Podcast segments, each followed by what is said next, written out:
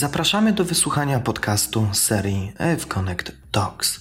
W dzisiejszym odcinku mają Państwo okazję posłuchać zapisu debaty liderów sektora pożyczkowego, która odbyła się 23 września 2021 roku w Warszawie podczas drugiej edycji kongresu LendTech, największej konferencji dla LendTech i FinTech w Polsce. W debacie udział wzięli pan Piotr Siwiec, prezes zarządu IQ Labs, pan Zbyszko Pawlak, prezes zarządu Everest Finance, pani Ewa Wernerowicz, prezes zarządu Vivus Finance i pani Anna Kowalewska, prezes zarządu Aventus Group. Moderatorem debaty była pani Agnieszka Wachnicka, prezes zarządu Fundacji Rozwoju Rynku Finansowego. Zapraszamy do wysłuchania audycji. Szanowni Państwo, w takim razie poproszę o slajd. Zapraszam moderatora, e, panią Agnieszkę Wachnicką, prezes zarządu Fundacji Rozwoju Rynku Finansowego. Wielkie brawa. Pozwoli pani, że tak. O, pięknie. I zapraszam tych, do których kierowane będą pytania. Pani Anna Kowalewska, prezes zarządu Aventures Group, pan Zbyszko Pawlak. Aventures Group. Zabrałem pani brawa. To jeszcze raz. Witam bardzo serdecznie. Pan Zbyszko Pawlak, prezes zarządu Everest Finance. Witam. Pan Piotr Siwiec, prezes zarządu IQ Labs. Z impetem na scenę, bardzo dobrze. Jest moc. Bardzo dobrze. I pani Ewa Wernerowicz, prezes zarządu Vivus Finance. Finance, tutaj lider Numer jeden. Witamy bardzo serdecznie. Zapraszam, czym chata bogata, rozgoście się i lecimy. Dzień dobry. E, witam Państwa bardzo serdecznie. Mam przyjemność poprowadzić dziś debatę liderów sektora pożyczkowego. Jesteśmy na kongresie Lendtech, ale będziemy mówić o całym sektorze pożyczkowym. Dzisiaj z perspektywy jego stanu obecnego, prognoz, perspektyw rozwoju, e, strategii, czy też e, jakby jak, jak ten rynek wygląda, jak będzie wyglądał, e, jak, również w zakresie modeli sprzedażowych czy modeli biznesowych, kanałów sprzedaży. Ale zaczniemy sobie od tego, co mamy dziś. Pan prezes Jarosław dzisiaj pokazywał wyniki sektora. Ja e, pozwolę sobie posłużyć się również danymi e, za 2020 rok według nieco innej metodologii, mianowicie bez e, tych wszystkich podmiotów e, i ich wyników finansowych, o których wiemy, że na pewno nie prowadzą działalności pożyczkowej. Ta strata, którą pokazywał pan prezes, jest nawet wyższa. To znaczy nam, nam wychodzi 180 milionów złotych przy bardzo wysokim spadku przychodów i, i, i aktywów, około 25%. Jesteśmy w roku 2021, mamy odbicie, dane BIG, dane CRIF pokazują, że sprzedaż wraca. Dane za lipiec jeszcze nie pokazywały stanu z 2019, ale już byliśmy blisko. No ale na drugim biegunie mamy ubiegły tydzień, który przyniósł nam dwa kolejne projekty legislacyjne po, wydawałoby się, chwilowo spokojnym okresie, bardzo drastycznie tnące e, limit kosztów pozaodsetkowych. W tle mamy wyrok TSUE dotyczący rabatowania. Na horyzoncie mamy dyrektywę CCD, która ma być tak zwanym nowym ładem na rynku pożyczkowym. No i teraz pytanie do Państwa, tak patrząc na cały obraz e, i finansowy, i regulacyjny, tego rynku, czy możemy zaryzykować tezę, że dobrze już było? Czy też e, no raczej uznają Państwo, że to jest taki przejściowy sztorm, ale, ale to może się uspokoi i, będzie jeszcze, e, i będziemy jeszcze sobie spokojnie płynąć po tym rynku? Pani Aniu, może najpierw. Tak. Witam serdecznie. E, tutaj odpowiadając na to pytanie, myślę, że to jest okres przejściowy. I rzeczywiście rynek trochę się obudził po tych limitach, po tych całych regulacjach, które nas dotknęły. Natomiast myślę, że nie aż tak mocno, jak my mm, wszyscy chyba oczekiwaliśmy przy mm, w momencie, gdy zniesiono już ten limit, czyli okres lipiec-sierpień. Natomiast to jest okres przejściowy tylko pod warunkiem, jeżeli nie będzie dalszych regulacji prawnych. No tutaj nie oszukujmy się, na te rzeczy nie do końca mamy wpływ. Mimo, że związek e, działa bardzo prężnie, to jakby jeżeli zostaniemy jeszcze mocniej doregulowani i biznes po prostu nie będzie miał racji bytu, to nie jest zależne zupełnie od nas. My sobie poradzimy i poradzilibyśmy sobie dużo lepiej, gdyby te regulacje zostały, które już w chwili obecnej są, bo nasz rynek jest bardzo uregulowanym rynkiem. Także to tak chyba ode mnie tyle. Jest dawno przeregulowany, ale to tam nikt i tak to, nie tak, uwierzy. to prawda. Nikt nie uwierzy. Największym problemem dzisiaj oczywiście, że jakiś tam wzrost po, po zapaści pandemicznej, to wszyscy, którzy są w tej branży wiedzą, że no, trzeba odpracować coś, są jeszcze jakieś rezerwy kapitałowe, dostęp do kapitału i to jest właśnie największa bolączka, że te niepewności wszystkie powodują, że dostęp do kapitału jest szalenie ciężki, trudny, kapitał jest droższy. W związku z czym te zasoby oczywiście zostały wykorzystane, no bo wszyscy próbują być racjonalni, w związku z czym jeżeli jest ten wzrost i on pokazuje, no jak się dobrze na to popatrzy, to te poziomy przed pandemii można powiedzieć ok, osiągnął. Czy to jest rewelacyjny wynik, czy to jest dobry wynik, czy średni, to naprawdę dopiero w długim okresie można oceniać, ale na pewno trzeba się zastanowić, czy nie zostały wykorzystane wszystkie środki dostępne tym firmom i chociażby ze względów podażowych w tej chwili już nie będzie takich wzrostów albo nie będzie po prostu osiągnięcie tych poziomów wyższych, które są naturalne dla jesieni, czy też no, grudnia, który zawsze przecież jest wyjątkowo e, widoczny na słupkach, jeżeli się popatrzy na sezonowość sprzedaży. Czyli e, dostęp do kapitału i versus właśnie kolejne zapowiedzi, kolejna niepewność, kolejne potrząsanie tym drzewkiem, na którym wszyscy siedzimy, no muszą spowodować e, wahania inwestorów, muszą spowodować wahania akcjonariatu co do akceptacji kierunków rozwoju, wybranych jakichś modeli biznesowych i tak dalej. Także na pewno lepiej już było. Nie? Czyli to, to było to pytanie, na które odpowiadam, ale co nie znaczy, że słoneczko za chmurek wyjść nie może. No zawsze to jest kwestia, oczywiście rynek już jest na tyle dojrzały, że nie będzie na nim na pewno już tak, jak, tak łatwo, jak było kiedyś nie tak łatwo wejść na rynek, nie to łatwo przejść te bariery rozwojowe. E, na pewno czeka nas e, zdecydowanie trudniejszy, niezależnie od legislacji, trudniejszy e, moment już, jeżeli chodzi o rozwoje poszczególnych firm. Co nie znaczy, że jeżeli no, ktoś nie przesadzi z tą regulacją, no bo z drugiej strony trzeba pamiętać o tym, że jak przesadzi, no to będziemy w całkowicie innej sytuacji, także jako społeczeństwo, no bo co, panowie z baseballami będą się tam gdzieś przemieszczać, nie daj Boże, czego nikomu nie życzę. No bo jeżeli rynek zostanie sprowadzony do parteru, no to siłą rzeczy tego rodzaju rozwiązania będą na rynku widoczne.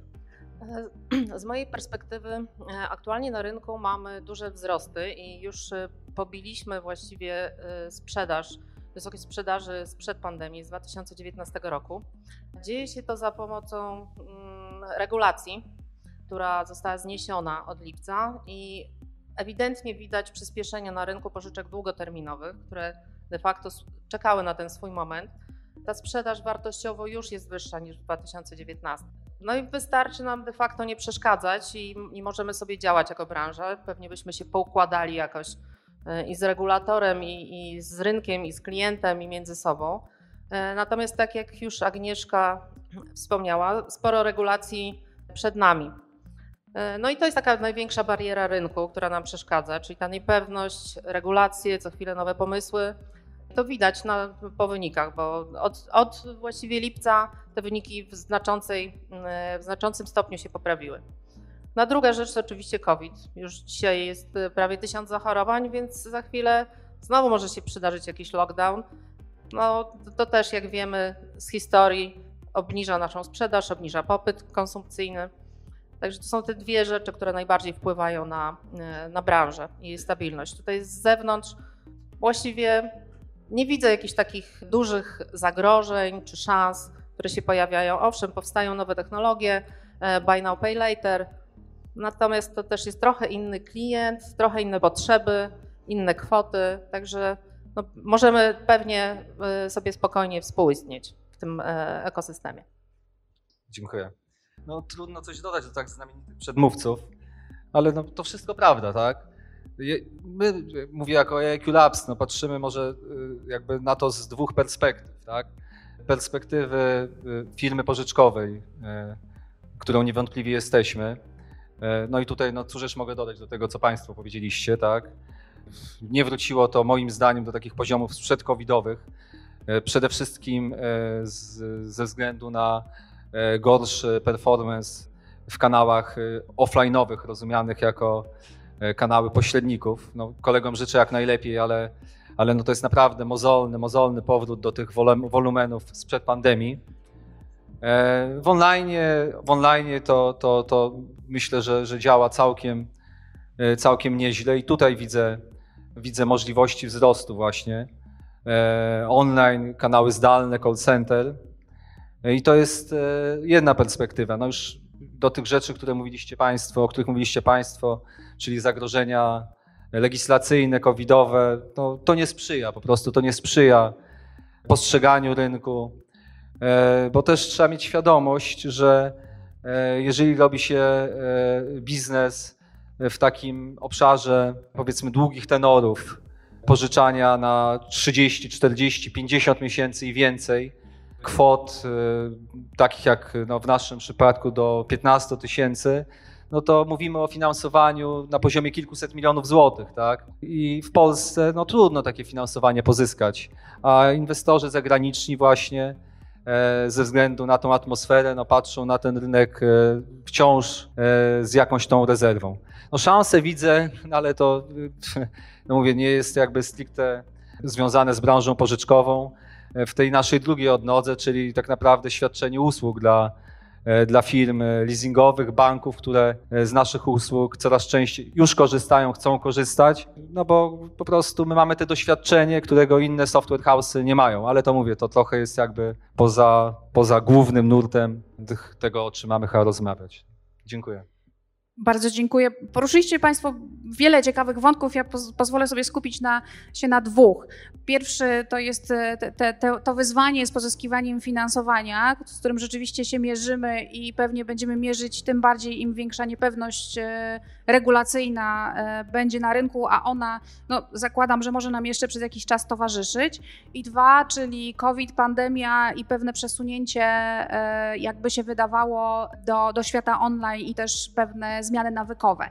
Czy w związku z tym e, uważacie, że w perspektywie najbliższych kilku lat będziemy się mierzyć z dalszym kurczeniem się rynku w sensie liczby aktywnych podmiotów, czy konsolidacją sektora i czy to będzie raczej przez likwidację, czy przez przejęcia do tej pory nie mieliśmy raczej przejęć na rynku? I dwa, czy, e, czy w takim razie mm, będzie to okres e, panowania segmentu online, czy jednak te, te pogłoski o śmierci offline'u są przedwczesne. To może zacznę, skoro już mam mikrofon.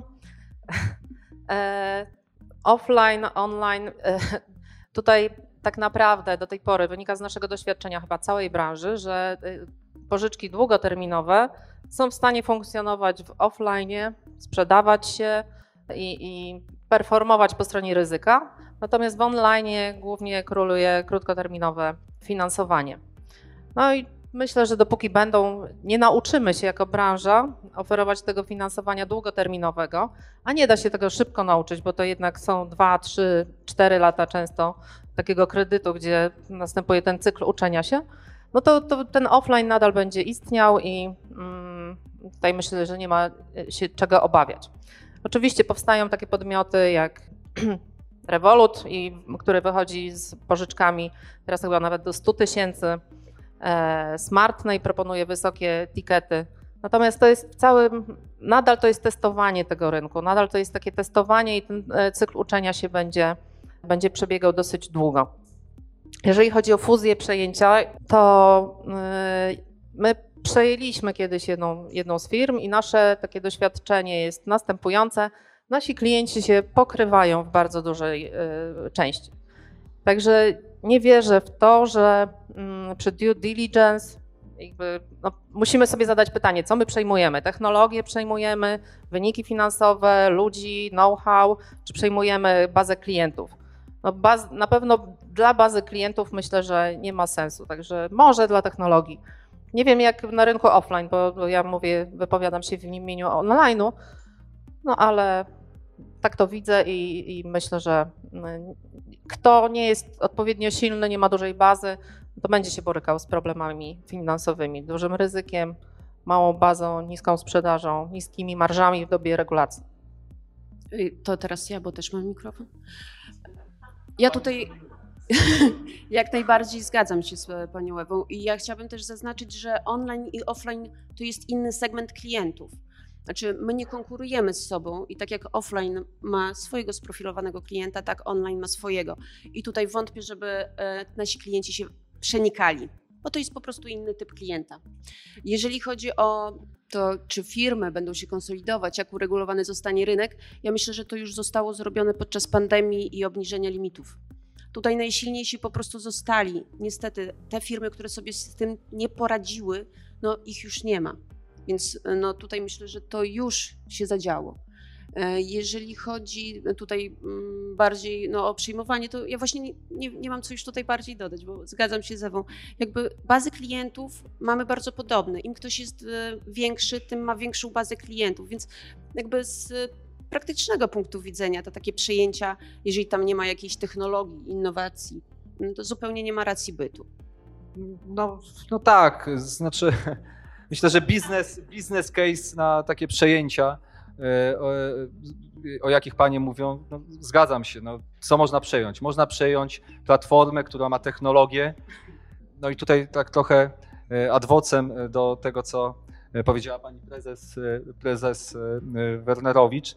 No to no oczywiście, no, my nie mamy wolumenów na poziomie tam 500 milionów rocznie, ale, ale no zawsze tam od kilku lat ponad grubo 100 milionów uruchomionego kapitału. I w tej chwili, względem tego, co było przed pandemią, większość, większość klienta to jest zdecydowana większość, to są właśnie kanały online'owe. Przy średnich tenorach takich 36 i więcej.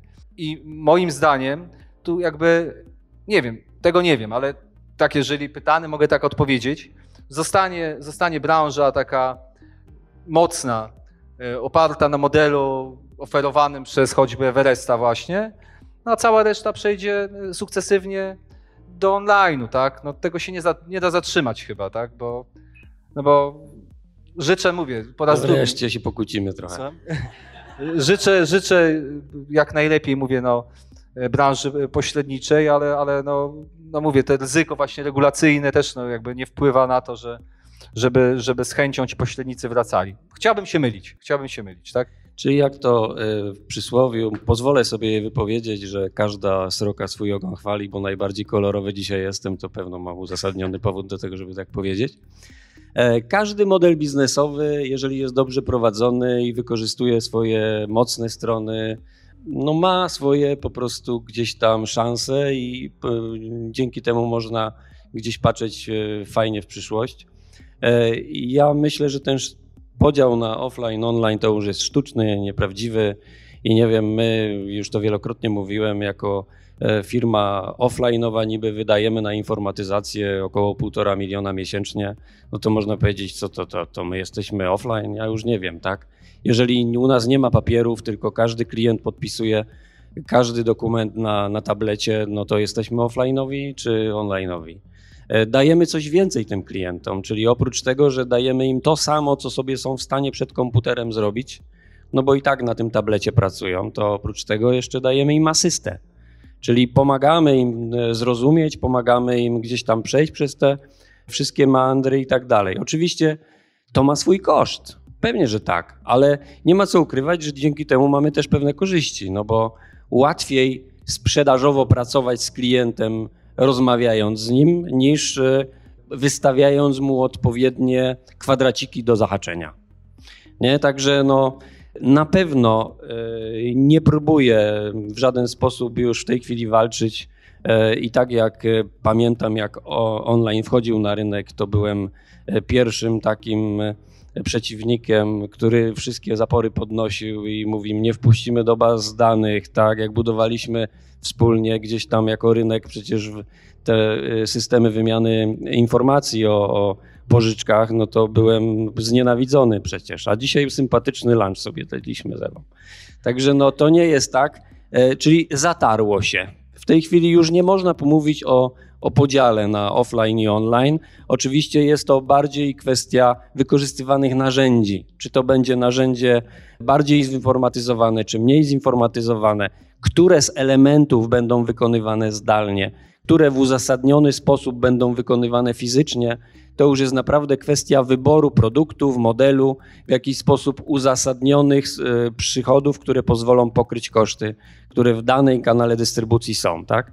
Ja już wielokrotnie mówiłem o tym publicznie, że my cały czas mm, Nie jesteśmy tacy fitnechowi, nie działamy tak szybko z tego wynika, ale przygotowujemy cały czas te rozwiązania e, internetowe w kierunku, który ma nam zróżnicować te, te przychody. Czyli tak jak w pandemii, to nawet do 40% przychodów mieliśmy z produktów pozafinansowych, co też powodowało, że dzięki temu ten wynik nam się utrzymał jako pozytywny, bo na samych pożyczkach przy tym kapie obciętym, no to niestety nie byłoby to chyba możliwe. To, to pokazuje, że idziemy w tą stronę, ale jeszcze nie jesteśmy przygotowani do tego, żeby wszystkich klientów przerzucić aż e, całkowicie na inne produkty w taki sposób, żeby już te przychody były bezpieczne dla utrzymania firmy i utrzymania 2000 miejsc pracy. Tak? Na nas też należy patrzeć jako takiego pracodawcę, który, e, dzisiaj o tym też rozmawialiśmy, czuje ciężar odpowiedzialności za ludzi, którzy powierzyli i zaufali takiemu pracodawcy i w jakiś sposób wiążą przyszłość z nim. Tak?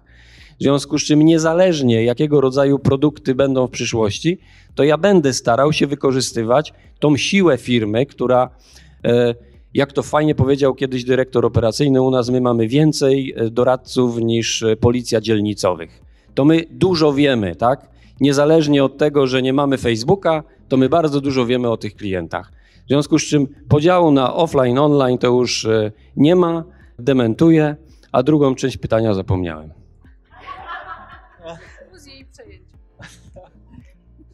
Panie prezesie, e, przy, przy, okazji odpowiedział pan już na pytanie, którego jeszcze nie zadałam, ale e, okej. Okay. Ja się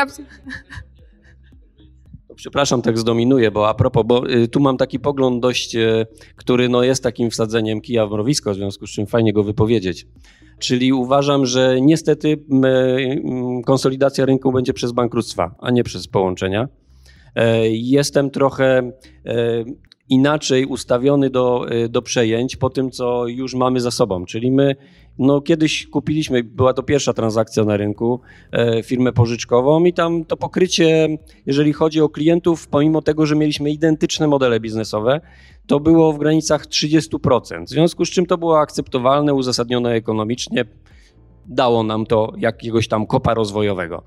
I e, siedzieliśmy od tego czasu chyba przy ośmiu stolikach, negocjując e, potencjalne przejęcia firm.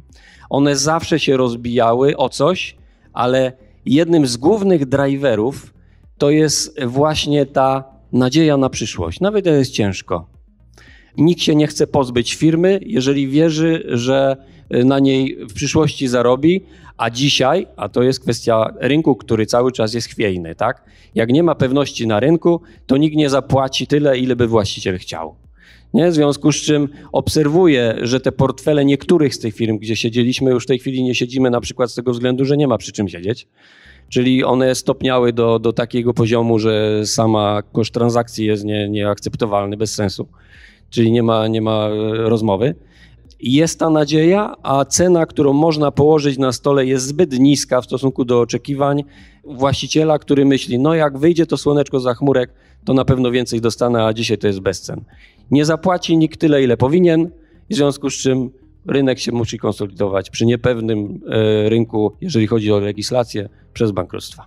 Czy ja mogę jeszcze dodać a propos e, konkurencji między, między nami, bo faktycznie były różne czasy, różne animozje na początku. Teraz e, naprawdę jesteśmy w stanie pójść na lunch. Zbyszek stawiał zresztą, także. w każdym razie ja myślę, że warto sobie uświadomić, my wszyscy tutaj, którzy jesteśmy z tej branży, powinniśmy sobie uświadomić, że dla klienta branża pożyczkowa to jest branża pożyczkowa i tutaj nie ma podziału czy bocian, czy nie wiem, online, offline.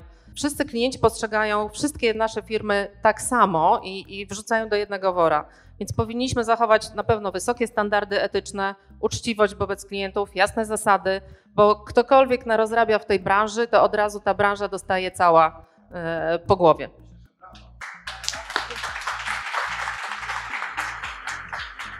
Zdecydowanie brawa, a nawet kto pozrabia za tą branżą, to też poza tą branżą, to też branża najczęściej dostaje po głowie, e, niestety e, wciąż. E, ja się absolutnie zgadzam, zgadzam z Ewą, natomiast pan prezes odpowiedział poniekąd na, na kolejne pytanie, które chciałam zadać, a ten wątek właśnie bardzo ciekawy tej konstrukcji, konstrukcji produktów i pewnej dywersyfikacji działalności. Na ostatnim EKF-ie był taki bardzo ciekawy panel, ile banków w banku i mówiliśmy o trendzie beyond banking. Czy dzisiaj możemy mówić, że przyszłość tego sektora to będzie beyond lending, czy właściwie będziemy się skupiać na oferowaniu tak zwanych e, VAS-ów, czyli Value Added Services, czyli coś poza e, pożyczaniem. To już się dzieje, tak? Mamy telemedycynę, mamy ubezpieczenia, ale czy to de facto jest przyszłość sektora w tym niepewnym otoczeniu również regulacyjnym e, i czy do tego będziemy zmierzać, czy jednak będziemy dalej, tą korową działalnością będzie działalność pożyczkowa?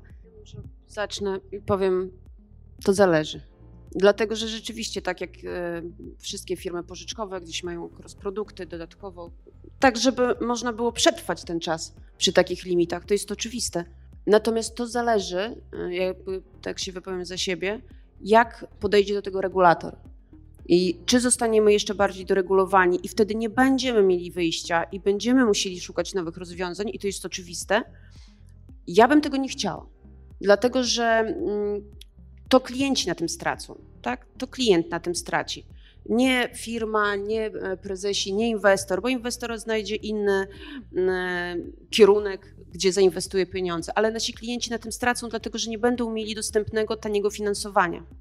Więc udadzą się niestety w szarą strefę, gdzie nie ma żadnych regulacji, żadnych e, obostrzeń, nikt tego nie kontroluje. To tak. No, to, to, oczywiście, że to zależy od tego, jakie regulacje będą, bo wtedy trzeba będzie albo mm, się spiąć bardzo mocno i przyspieszyć swoje jakieś tam następne wdrożenia, cele, e, wyższym kosztem wdrażać pewne rzeczy, które ewolucyjnie można zrobić rozsądniej i tak dalej, czyli no to, to na pewno tak. Oczywiście, że w branży finansowej no, produkt finansowy powinien być bazą, no, no i, i tyle. No ale do tego potrzeba spokoju. Ja w ten spokój już nie wierzę, że on nastąpi. Jesteśmy stałym chłopcem do bicia i to no, będzie się działo. Pomimo tego, że 20 lat działamy na rynku, to no, nie było nigdy tak niespokojnie jak teraz. I nie zapowiada się, żeby te fale miały się w jakiś sposób uspokoić. Dlatego, tak jak powiedziałem troszkę wcześniej, niechcący, psując jakby tą synchronizację teraz debaty, E, jesteśmy już przygotowani do tego, żeby przekazać klientowi dobra konsumpcyjne, nie tylko usługi, no bo te najłatwiej sprzedawać. Oczywiście nie, nie trzeba się martwić o dystrybucję, nie trzeba w jakiś sposób jeszcze całych, całej masy, dopiero jak się w to wejdzie, to wiadomo, ile tego prawa w Polsce narobiono to e, wszystko, co jest związane z płatnościami, z dystrybucją, z reklamacjami, z całym tym bagażem, gdzie te firmy sprzedające internetowo, to naprawdę to, to podziw bierze, co oni mają za, za know-how w sobie zaszyty. W stosunku do branży finansowej to jest pikuś, naprawdę proszę mi wierzyć. Czyli dopiero się tam trzeba nauczyć. E, I e, niezależnie od tego, jeżeli się nie uspokoi, a tego nie widzę na dzisiaj, no to my będziemy parli w stronę dóbr konsumpcyjnych i robienie no mówiąc wprost, z bociana jednego wielkiego grupona. Czyli chcemy wykorzystać y, naszych klientów, e, źle to zabrzmiało. Chcę, żeby nasi klienci wykorzystali współpracę z bocianem e, po to, żeby mieli przekazywane korzyści wynikające z zakupów po prostu robionych w większych ilościach, dzięki temu, że stanowią jakąś społeczność. I to proszę zauważyć ze zgrozą, społeczność w tym offline, tak? To tak, mogę? To jeżeli ja miałbym e, wypowiedzieć się na temat tego, jak zaadresować te e, ryzyka regulacyjne, patrząc z perspektywy no, mojej firmy, to no, też bym szukał takiej e, ucieczki do przodu i to chcemy robić. Po prostu uciec w takie obszary RRSO, które wydają się po prostu już no, bliskie bardzo temu, a właściwie to same z tym, co operują banki, jeżeli chodzi o gotówkę, czyli mówię o poziomach przy tym długim pożyczaniu, tak? Długim w sensie 30, 40, 50 miesięcy, tak? Na poziomy poniżej 50%, tak? RRSO 40%. No i liczyć na to, że regulator tak, nie przyjmie takiej regulacji, która po prostu w ogóle wyłączy firmy pozabankowe tak, z rynku. I w ten sposób działać. No a druga droga, mówię, to jest to, żeby świadczyć usługi po prostu. Świadczyć usługi na bazie, na bazie tego, co się nauczyliśmy, pożyczając gotówę, tak? Gotówkę, która jest, no wiadomo, no najtrudniejszą ze wszystkich sztuk tak naprawdę, jeżeli chodzi o pożyczanie, tu się zgodzę z e, panem, z panem prezesem, no trudno się nie zgodzić. Tak. E, a propos regulacji, skoro już poruszamy ten wątek, to e, chciałabym też zauważyć dobre strony, bo tak naprawdę w Europie jest tylko jeden kraj, który jest mniej regulowany niż my, e, i to jest Hiszpania. I powiem szczerze, że tutaj duży ukłon i, i brawa dla Związku Firm Pożyczkowych, dla fundacji, w której Agnieszka przewodzi, dla ZPF-u, ponieważ udało nam się nawiązać ten dialog z, w ogóle z regulatorem i udało nam się pokazać, że my jesteśmy branżą, ok, dobrze, jesteśmy pożyczkową, jesteśmy drodzy, ale jesteśmy potrzebni. A w wielu krajach, w których na, moja firma też jest obecna, w ogóle nie ma dyskusji z regulatorem. Często ten biznes jest zamykany z dnia na dzień, a my już kilka lat, mimo regulacji, nie chcę tutaj chwalić regulatora absolutnie, ale, ale istniejemy i wydaje mi się, że powinniśmy teraz sobie tutaj bić, brawo, że udało nam się to, czego się, co się nie udało w innych krajach po prostu. Także też spójrzmy z tej perspektywy. Z drugiej strony, co my będziemy robić? Czy my będziemy sprzedawać wasy, czy będziemy sprzedawać ubezpieczenia, czy inne rzeczy? Ja wierzę w taką rzecz jak specjalizacja. E, I my, my się specjalizujemy, przynajmniej jako Vivus, w pożyczaniu pieniędzy. My się specjalizujemy w ryzyku. My jesteśmy w stanie przeskorować wszystkich waszych klientów i klientów banku. Myślę, że z lepszym rezultatem, bo na tym się znamy i w tym się specjalizujemy. I e, to jest nasza przewaga konkurencyjna i powinniśmy na niej się skupić ją wykorzystać. Bo my nie umiemy sprzedawać ubezpieczeń, ubezpieczenia się słabo sprzedają przez internet. Jak będzie wyglądała przyszłość i, w ogóle tego rynku? Ja to widzę w ten sposób, że będziemy się integrować. Będziemy nasze produkty dokładać do produktów y, partnerów, do chociażby, nie wiem, czy, czy portfeli, czy e, ubezpieczycieli. No w każdym razie trzeba robić to, w czym się jest, może być najlepszym na świecie, moim zdaniem, bo konkurencja jest duża na wszystkich rynkach. Ja dzisiaj wychodząc na przykład z ubezpieczeniami na rynek, ja się muszę ich zupełnie nauczyć bo, yy, a jest tylu graczy, którzy istnieją na tym rynku, nie wiem, 20-30 lat i oni to wszystko już umieją, tak? To ja teraz wychodzę i myślę, że odniosę sukces, bo y, sobie wychodzę z ubezpieczeniami, bo mi się tak podoba i uważam, że, że będzie się to sprzedawać. Także specjalizacja, może taka bardziej platformizacja, mm, no ale trzeba poszukiwać, na pewno trzeba poszukiwać różnych dróg i nie zupełnie nie odkładać tego na półkę. Testować, sprawdzać, integrować się zawierać partnershipy.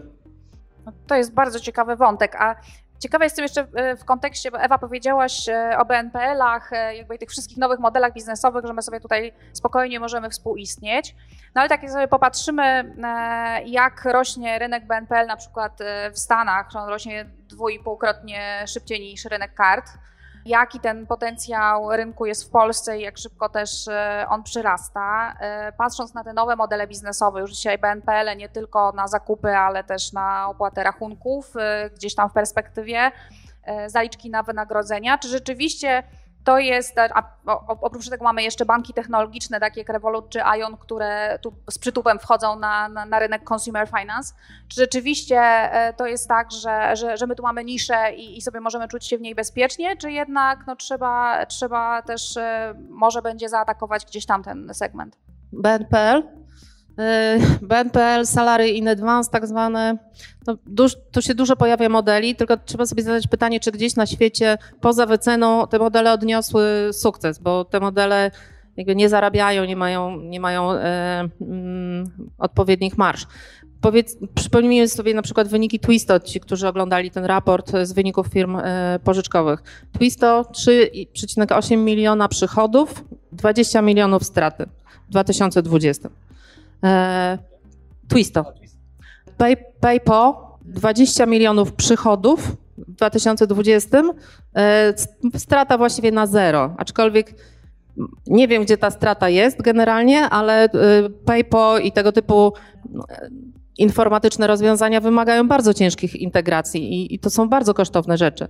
Także no myślę, że jeśli chodzi o Buy Now Pay Later, to można, można się tym zająć, ale jako taki hook produkt powiedzmy, tudzież y, można się tym zająć jako, wiedząc, że ma się coś do cross-sellowania, bo sam w sobie ten model nie jest i nie wiem, czy będzie kiedykolwiek y, dochodowy, taki stand, stand alone. E, no nie wiem, chyba tyle na temat buy now, pay later. No, trzeba próbować wszystkiego. E, Allegro chociażby, to jest dobra synergia, to jest, to jest fajny pomysł na synergię, gdzie są w stanie, pomimo tego, że nie zarobią na tym modelu, to dzięki temu modelowi są w stanie zarobić na, na innych e, usługach i towarach. No tak, i tu jest chyba to miejsce na współpracę, to tak jak powiedziała pani prezes Wernerowicz przed chwilą, no, kto umie oceniać tego klienta? Pani potrafi, tak? My potrafimy. E, I to jest jeden aspekt, tak? A drugi to właśnie to, żeby umieć to jeszcze monetyzować, tak? I to są te dwa, dwa klucze tak naprawdę. Klient i monetyzacja, tak? No, nikt na razie tego dobrze, jak pani prezes już powiedziała, nie, nie, nie wymyślił, tak? Wyceny są jakieś rzeczywiście, prawda, no, wszyscy wiedzą jakie, tak? Nie idzie za tym zarabianie, ale myślę, że ktoś, kto, kto pierwszy zacznie to robić, to no, ma tutaj dużą szansę, tak? A E, my, myślę, jak tutaj wszyscy siedzimy, będziemy aktywnymi e, uczestnikami tego rynku w różnych, w różnych konfiguracjach, na różnych platformach. E, no, dokładnie tego nikt jeszcze nie wie, ale trzeba właśnie próbować, próbować promować różne rozwiązania. No my też takie właśnie rozwiązania próbujemy we współpracy z, z bankami dopracowywać. No i ten user experience, który choćby, prawda, zyskaliśmy przez ostatnie lata w internecie, no, jest czymś o dużej wartości dla banków, które z kolei mają dostęp do nieograniczonego finansowania, które dla nas jest trudniejsze, tak? Bo ryzyko regulacyjne, bo brak equity, tak? I to się będzie wszystko pięknie mieszało nam w najbliższych latach, tak? Chyba, że ktoś zgasi światło, ale myślę, że tak nie będzie, bo jestem optymistą. Nie, ja też myślę, że tak nie będzie. Też jestem optymistą. I tutaj e, chciałabym, właściwie to naprawdę temat został wyczerpany. E, ja, jeżeli chodzi o firmy pożyczkowe, tutaj, tak jak pan prezes powiedział, to chodzi o kapitał. Firmy pożyczkowe to nie bank. Muszą zdobyć inwestora. Przy obecnych regulacjach, takich chwiejności, tego, że nie wiemy, czy za chwilę e, z dnia na dzień, tudzież w nocy i obudzimy się rano z nową regulacją, która jeszcze nas, nasz rynek dereguluje, no ja na chwilę obecną tego nie widzę, ale to jest bardzo ciekawe. Ja sama e, jakby przyglądam się temu. Nie widzę w tym jakby od strony finansowej jakiegoś biznesu.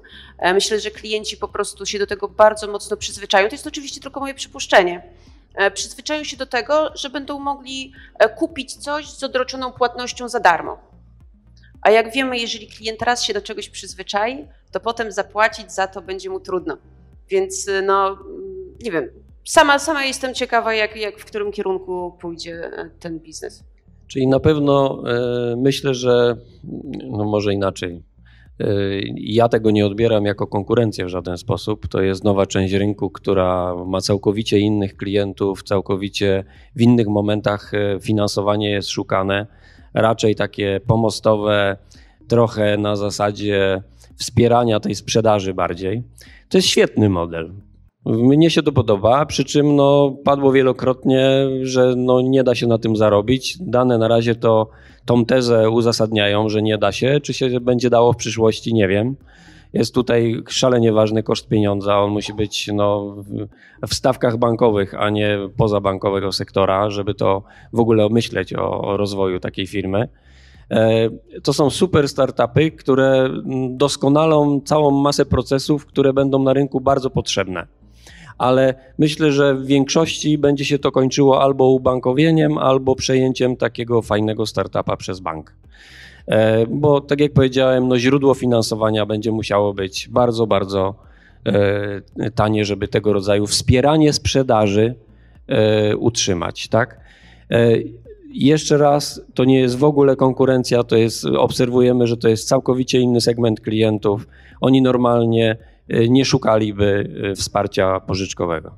Dostałam informację, że bezlitosnie 4 minuty jeszcze nam zostały, w związku z tym y, po minutce na takie ostatnie pytanie dyrektywa CCD czyli Nowy Ład dla kredytów konsumenckich, czy rzeczywiście Nowy Ład i rzeczy, rzeczywiście odpowiada na, na te problemy, na które powinny odpowiadać w dobie cyfryzacji, czy to jest ułatwienie, czy utrudnienie, jak Państwo to widzicie? W minutkę. Tak, e, tutaj jeżeli chodzi o regulacje Unii Europejskiej, możemy e, patrzeć na to z dwóch stron. Z jednej strony, moim zdaniem, nam to pomoże, jeżeli rzeczywiście będzie to zrobione z rozsądkiem, dlatego że my i tak jesteśmy uderegulowani. Jakby tutaj pewne regulacje u nas już są wprowadzone. Ja mam nadzieję, że taka dyrektywa e, jakby uspokoi naszą branżę. Znaczy stanie się stabilniejsza. Nie będziemy się zastanawiać, czy za dwa miesiące znowu ktoś nie wpadnie na E, taki pomysł, żeby a może jednak zrobimy coś tam w tych firmach pożyczkowych, może im jeszcze coś tam obetniemy, może im bardziej większy limit e, dowalimy albo mniejszy. No bo w tym momencie to jest taka sytuacja, że od kilku miesięcy, właściwie od dłuższego czasu, no to no do końca nie jesteśmy w stanie, przynajmniej w mojej perspektywie, wiedzieć na pewno, czy za chwilę nie zostanie wprowadzona jakaś ustawa zmniejszająca na przykład dla nas limity. Czyli ja mam nadzieję, że to będzie ta pewność. A oczywiście tam jest bardzo, bardzo dużo innych e, regulacji, które no, niestety, którym będziemy musieli sprostać. Tak? Czyli wydaje się, że tam nie ma takich rzeczy, które by mogły przewrócić całą branżę. Oczywiście jest kłopot taki, że to jest e, no, wariactwo, no, za dużo tego już jest wszystkiego. Klient i tak tego już nie, jest poza percepcją klienta. To, to te dokumenty, wszystkie zabezpieczenia i tak dalej. I Unia zaczyna iść, czy biurokracja może unijna, w stronę takiego, no to dobra, to teraz to przedsiębiorca musi udowodnić, że on zadbał, tak? No bo klient już i tak nie czyta, w związku z czym musi być ochrona konsumenta ale dokładając coraz kolejnych obowiązków, coraz, coraz mniej określonych. W związku z czym ja czekam tylko, kiedy się to zacznie cofać, kiedy będzie deregulacja, bo tych papierów już za dużo powstało. E, dla mnie dyrektywa CCD no specjalnie dla mojej firmy nic nie wnosi. Oprócz tego, że e, bardzo takim niebezpiecznym e, aspektem są bardzo szczegółowe zasady y, weryfikacji dochodów klienta, czyli trzeba będzie zbierać zaświadczenia o dochodach w papierze, weryfikować je, co też przeczy trochę zasadzie wspólnego rynku, bo jeżeli dyrektywa powstaje po to, żeby ten rynek unijny jakby zunifikować i ja mogę swoje pożyczki sprzedawać e, powiedzmy e, w Niemczech, no to jak ja zweryfikuję zaświadczenie o dochodach jakiegoś Niemca? E, są kraje, które się szybciej rozwijają i mają jakieś bazy danych, są kraje, które się nie rozwijają tak szybko i nie mają takich baz danych, więc tutaj. E, a poza tym, to nasz scoring, który aktualnie wykorzystujemy, jest dużo lepszy niż ten scoring, który byłby oparty na, e, na zaświadczeniach o dochodach. I co się z tym wiąże? Jeżeli dyrektywa jest po to, żeby klienta nie przekredytować, to dlaczego ja mam go oceniać skorować na, na podstawie danych, które są mniej predykcyjne niż te dane, które wykorzystuję aktualnie. Także no, tam jest dużo takich, jest, jest trochę takich nieścisłości. Ja nie uważam, że e, dyrektywa mm, uspokoi regulacje tutaj aktualne. Natomiast mam nadzieję, że te regulacje lokalne przejdą na, na tę część branży, która jest do tej pory nieregulowana, bo jest, są takie elementy branży. No tak, i po co, słowo po co zaświadczenia o dochodach, jak klient w większości przypadków online pokazuje wyciąg ze swojego rachunku tak naprawdę i widać o wiele więcej, tak? Więc no to zupełnie jakby przeciwskuteczne, bezsensowne można powiedzieć. Nie przejmuję się tym o tyle, że przed, przed, spotkaniem rozmawiałem z prezesem Czuganem i mówił, że to jest perspektywa kilku lat, a Parlament Europejski, pewnie Rada wywróci to jeszcze do góry nogami, więc w sumie to nie wiadomo, do czego my się mamy odnosić tak naprawdę, tak? Ale pewnie dobrze, jakby coś powstało, no, za, zatrzymując zapędy naszych ustawodawców. No, jak będzie to. Szanowni dziękuję. Państwo, bardzo serdecznie dziękuję za żywiołową dyskusję. Mam ogromny niedosyt, bardzo dziękujemy. krótko, ale kontynuujmy w kuluarach. Bardzo dziękuję. Bardzo dziękuję. Wielkie brawa. Dwie panie prezes, dwóch panów prezesów. To była dobra debata. Dziękujemy.